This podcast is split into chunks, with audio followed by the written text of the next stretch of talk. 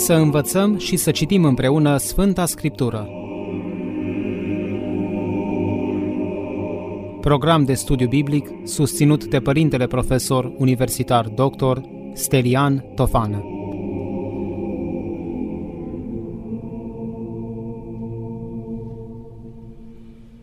Dragi ascultători ai postului de Radio Renașterea. Continuăm tema întâlnirii trecute cu partea a doua, acum, din cadrul programului nostru biblic, nașterea Mântuitorului Hristos, să reluăm anumite lucruri și dacă s-ar putea, mi s-a spus, să reflectăm din nou la acest mare prasnic, la această mare sărbătoare a creștinătății, nașterea lui Isus, ce ne spune textul biblic, ce ne spune Sfânta Scriptură și care este mesajul Crăciunului pentru lumea în care trăim.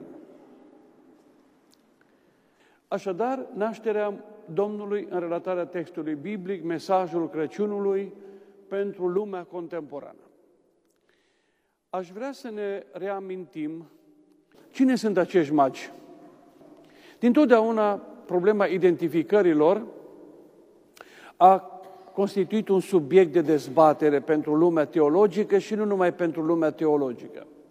Ei sunt consemnați uh, cu acest nume în anumite scrieri ale istoriei, a lui Herodot, Strabon, Xenofon, care conferă sigur o oarecare istoricitate acestui eveniment. Iată, ei sunt consemnați în istorie, în scrieri ale acestor oameni.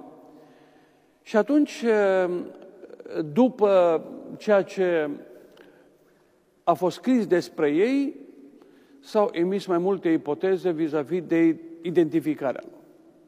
De exemplu, fostul mitropolit Bartolomeu, într-o notă în Biblia lui, într-o notă subliniară, spune că el este de părere că acești magi au fost înțeles pesani, babilonieni sau arabi, care se ocupau cu studierea cerului, a mișcării astrelor. Asta este părerea fostului mitropolit Bartolomeu. Sigur, în jurul acestei păreri, atâția și atâția alți teologi, teologi gravită sau împărtășind un punct de vedere asemănător. Eu am un alt punct de vedere și nu numai eu, ci și atâția alți teologi, și anume, acești magi nu au fost niște simpli înțelepți persani, oameni de știință, sau babilonieni sau arabi, care se ocupau cu studierea cerului, ci acești mași trebuie să fi fost niște preoți păgâni, care probabil se ocupau și cu astrologia, inițiați probabil și în astrologie, reușind să citească semnele cerului. Biții mei, există atâtea semne în cerul acesta, sau mă rog, în universul acesta, pe care oamenii de știință, de specialitate, uh, le studiază și emit, sigur, ipoteze în jurul lor, care de care mai interesante și, desigur, uh, care de care mai enigmatice. Pentru că nu putem să pătrundem în tainele acestui univers. De ce spun că, sau de ce cred și împărtășesc opinia altor teologi în acest sens, că erau preoți păgâni și nu erau simpli oameni de știință. Pentru că preoții păgâni erau primii care sesizau anumite evenimente din spațiul lumii iudaice. Și marile imperii care au luat uh, în robie pe evrei, s-a ocupat în mod deosebit de istoria lor. Și cine se ocupa în mod deosebit de istoria lor și să, să o urmărească în amănunt, erau preoții puși de autoritatea imperiilor respective. De ce? De ce se ocupau în mod deosebit de istoria lor? Pentru că în prorociile evreiești, în prorociile cărții sfinte la evrei a Vechiului Testament, se spunea că va ieși din rândul lor un mare rege, un mare împărat, care va întemeia o împărăție fără sfârșit, care nu va mai avea sfârșit. și care va fi veșnică. Și atunci, orice regat, orice împărăție, orice stăpânire a timpului, orice împărat, urmărea cu maximă atenție această prorocie sau aceste prorocii din rândul evreilor. Și cine era însărcinat cu studierea oricărui eveniment care ar putea să fie asociat cu împlinirea unei prorocii de acest gen, era urmărit acest eveniment cu maximă atenție. Și sarcina o aveau în primul rând preoții păgâni din astfel de imperii. Pentru că ei se ocupau de cult. Ei se ocupau de cele ce țineau de relația omului cu Dumnezeu și studiau istoria acestui popor. De aceea, credem că acești magi vor fi fost preoți păgâni, specialiști sau inițiați și în astrologie, care au reușit foarte repede să citească uh, un semn din cer, un semn al cerului. De ce mai credem noi că aceștia trebuie să fi fost niște preoți păgâni inițiați în astrologie? De ce? Și pentru faptul că ceva mai spune din ce au făcut, că trebuie să îi înțelegem în acest sens. Odată, vă spuneam înainte, chiar la început, că ei știau foarte multe despre nașterea lui Isus. Întrebarea lor este foarte precisă. Iată, de unde trebuie să deducem că ei erau foarte bine inițiați în ceea ce însemna istoria poporului ales, luate în robia babiloniană și știau foarte bine sau erau foarte bine informați în legătură cu istoria sfântă a lor, a acestui popor. Întrebarea lor este precisă. Unde este cel ce s-a născut rege al iudeilor? Nu vin să întrebe despre regele Irod, ci faptul că avem acolo un original uh, în limba greacă, faptul că cuvântul Vasilevs, care însemnează rege, e nearticulat, fără articol, arată clar că nu se interesau de Irod, nu pe Irod îl căutau, unde este regele, și căutau un rege aparte, nou născut acum, nu regele Irod, nu pe regele Irod. Și întreabă unde este cel ce s-a născut rege al iudeilor, cel ce s-a născut acum rege al iudeilor.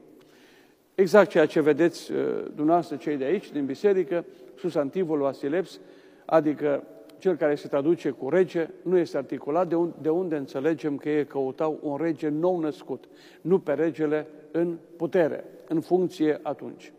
Mai departe. Ce mai este important din uh, felul în care ei se manifestă și se arată la curtea lui Irod? Faptul că ei căutau un prunc deosebit, un rege deosebit și erau foarte bine pus la punct, erau la curent cu prorociile despre acest prunc, reiese și din darurile pe care ei le-au adus.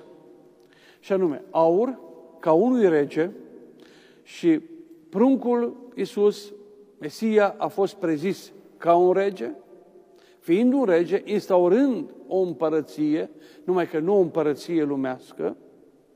Doi, tămâia, ca unui Dumnezeu, știau că acest rege, acest prunc născut rege, nu este un rege omenesc, nu este un rege al istoriei umane numai, și mai departe un aldar Smirna ca unui om care va muri. Așadar, ce știau acești magi? Că cel care s-a născut rege, pruncul care s-a născut rege și pe care ei îl căutau, este un rege dincolo de istorie, este un Dumnezeu, de aici caracterul atemporal al împărăției lui și este un om care va și muri. Adică știau foarte mult și despre patima lui Isus care a fost, iată, prezisă. De aici concluzia că acești magi trebuie să fi fost oameni uh, aparținători, să spunem așa, studiului istoriei sfinte a poporului ales și numai preoții puteau să facă acest lucru. Cât privește evenimentul uciderea pruncilor pe care l-am uh, citit, Sigur, Irod este cunoscut ca un tiran, iată, dumneavoastră vedeți aici, în anul 29, înainte de Hristos, își execută soția Mariamne, despre care istoricii spun că era singura pe care l-a iubit-o. În anul următor, în anul 30, o execută pe mama ă, acesteia, pe Alexandra, deci pe soacra lui. A urmat fratele soției Aristobul și alți doi cumnați, și apoi trei fii ai săi, Alexandru, Aristobul și Antipater, acesta din urmă este omorât la porunca tatălui său, numai cu cinci zile înainte de moartea lui.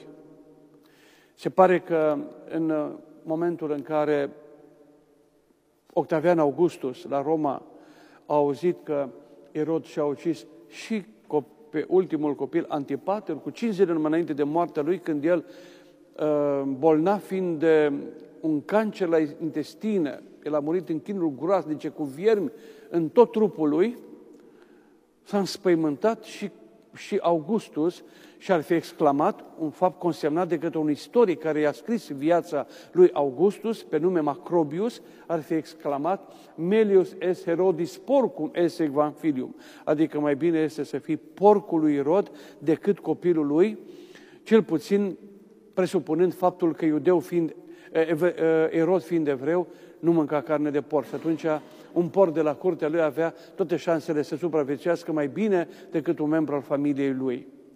Iată o informație a istoriei dată de un uh, renumit uh, istoric, Macrobius, care i-a scris viața lui Octavian Augustus și care consemnează acest lucru. De aceea Erod pune la cale planul diabolic de a ucide pe toți uh, pruncii din Betlehem și din jur, crezând că astfel îl va ucide și pe Isus.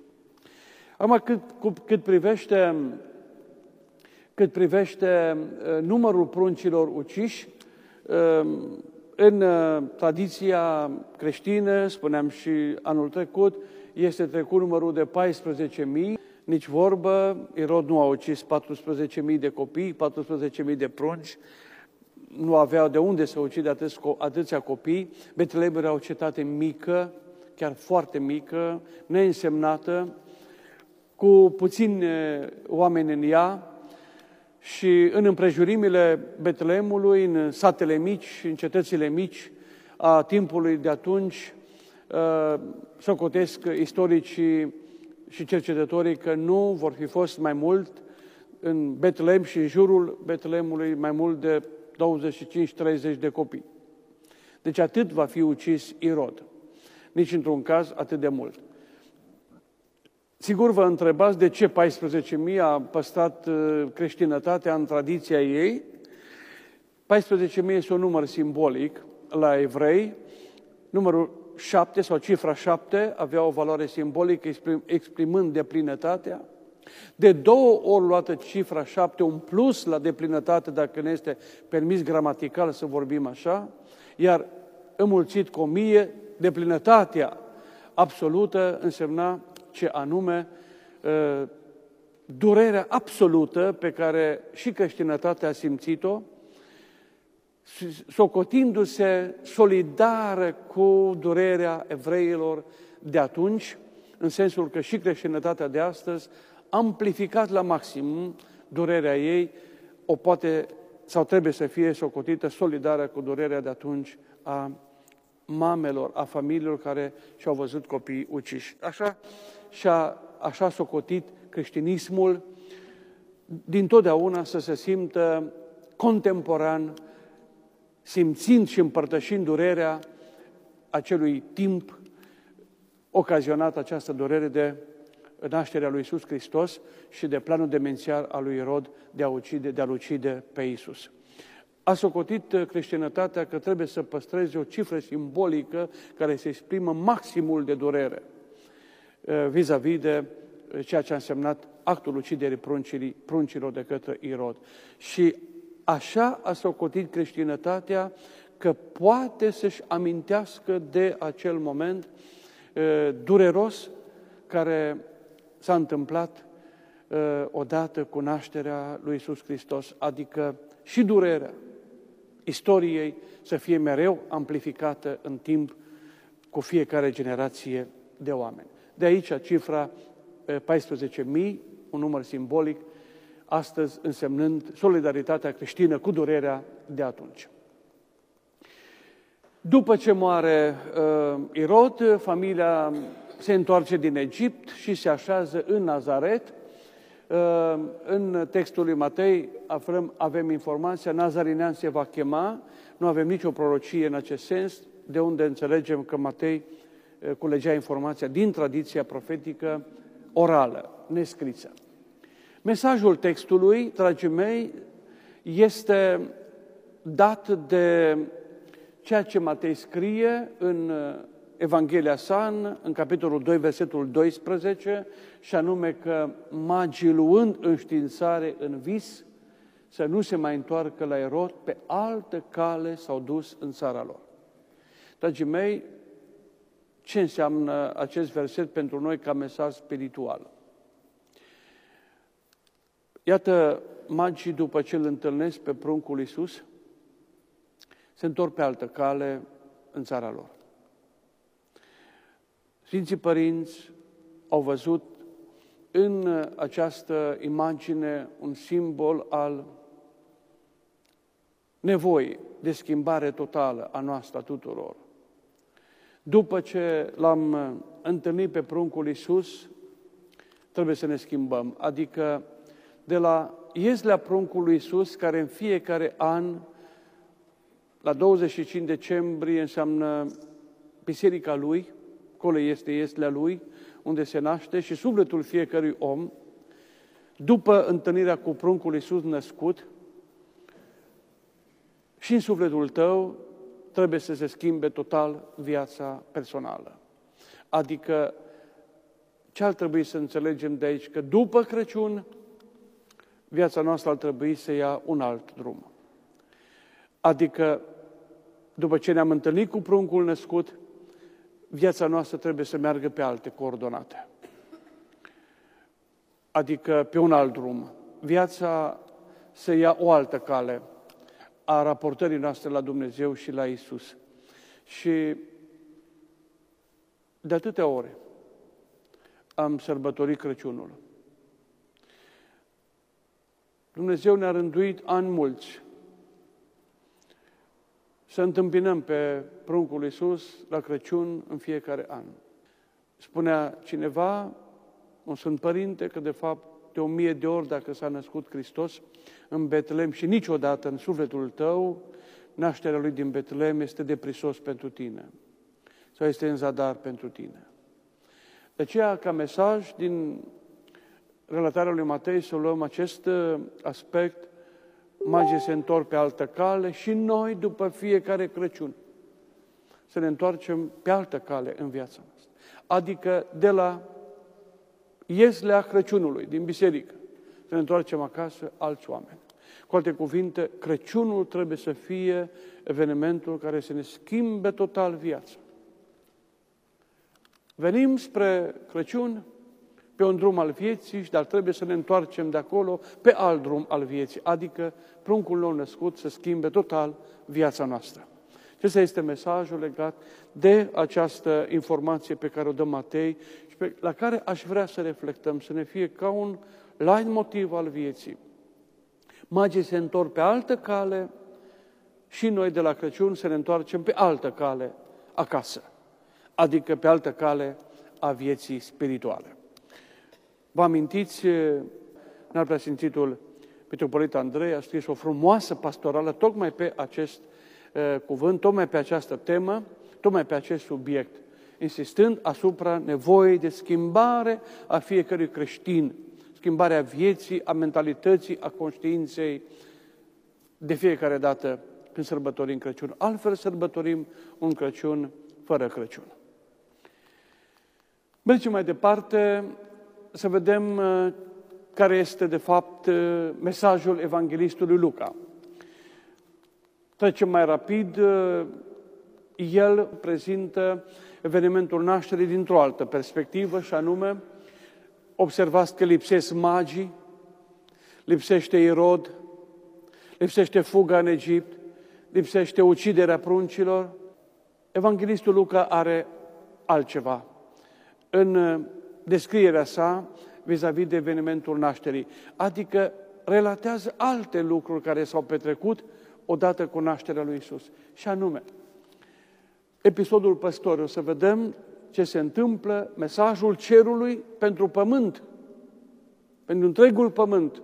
Luca recepționează acest mesaj al cerului pentru oameni la nașterea lui Isus și misiunea pe care păstorii au avut-o și care misiunea ar trebui să se răsfrângă în viața fiecare dintre noi. Taina Mariei și mesajul evanghelistului. Să vedem pe scurt. Luca prezintă și el evenimentul nașterii ca un fapt istoric. Iată, menționează că în timpul lui Augustus, cunoaștem din istorie când trăiește Augustus, între anii 20, când domnește între anii 27 și 14 înainte de Hristos, el mai spune că s-a făcut această înscriere o, cu o care ocazie să naște Iisus pe când Virinius o cârmuia Siria, Știm din istorie, când a fost el guvernator al Siriei, între anii 10 înainte de Hristos, 6-7 înainte, după Hristos, și că înscrierea cea din tâi, probabil, socotită a fi avut loc în anul 8 înainte de Hristos. Undeva, dragii mei, în jurul acestui an, 7-8, trebuie să localizăm nașterea lui Isus. Adică 7-8 înainte de anul 0 și cu greșeala făcută în uh, era creștină de Dionis Exigu, ajungem undeva spre anul 4, 3-4, înainte de anul 0. Atunci se naște Mântuitorul Hristos. Și asta este uh, dată uh, cât se poate de exacte vis-a-vis de informațiile istoriei. Episodul păstor, de ce este important? Iată, lor le aduce îngerul o veste. Și anume că s-a născut Mântuitorul lor și că această veste nu-i doar pentru ei, ci pentru tot poporul. Ce observăm noi din informația evanghelistului Luca? Că el universalizează semnificația nașterii lui Isus. Adică, pentru Luca, Isus nu s-a născut pentru un popor numai, ci pentru tot pământul pentru toate neamurile, pentru toate popoarele, pentru toți oamenii. Bucuria este pentru tot poporul. Iar mesajul cerului este exact în acest sens. Și anume, oaste cerească se arată împreună cu îngerul care le vestește păstorilor nașterea lui Isus. Cine acel înger? Nu știm, dar bănuim că trebuie să fi fost nimeni altul decât Arhanghelul Gavril, cel care s-a ocupat, cel care a vestit și nașterea, întruparea lui Isus, adică acea veste adusă Mariei. El trebuie să fi fost și cel care va fi vorbit păstorilor și apoi o, un cor de îngeri, de oaste cerească, care aduc mesajul nașterii pentru întreg pământul. Și ei spun așa, slavă într cei de sus lui Dumnezeu, adică Dumnezeu să fie lăudat pentru ce a făcut pentru om și pe pământ să fie pace, al doilea aspect al mesajului și al treilea și între oameni bună învoire. Acesta este mesajul cerului către pământ, cu ocazia nașterii lui Isus. Întrebarea pe care ne-o punem astăzi ce s-a ales de acest mesaj. Sau altfel spus, ce mai înseamnă acest mesaj pentru lumea de astăzi? Mai multe vom vedea data următoare.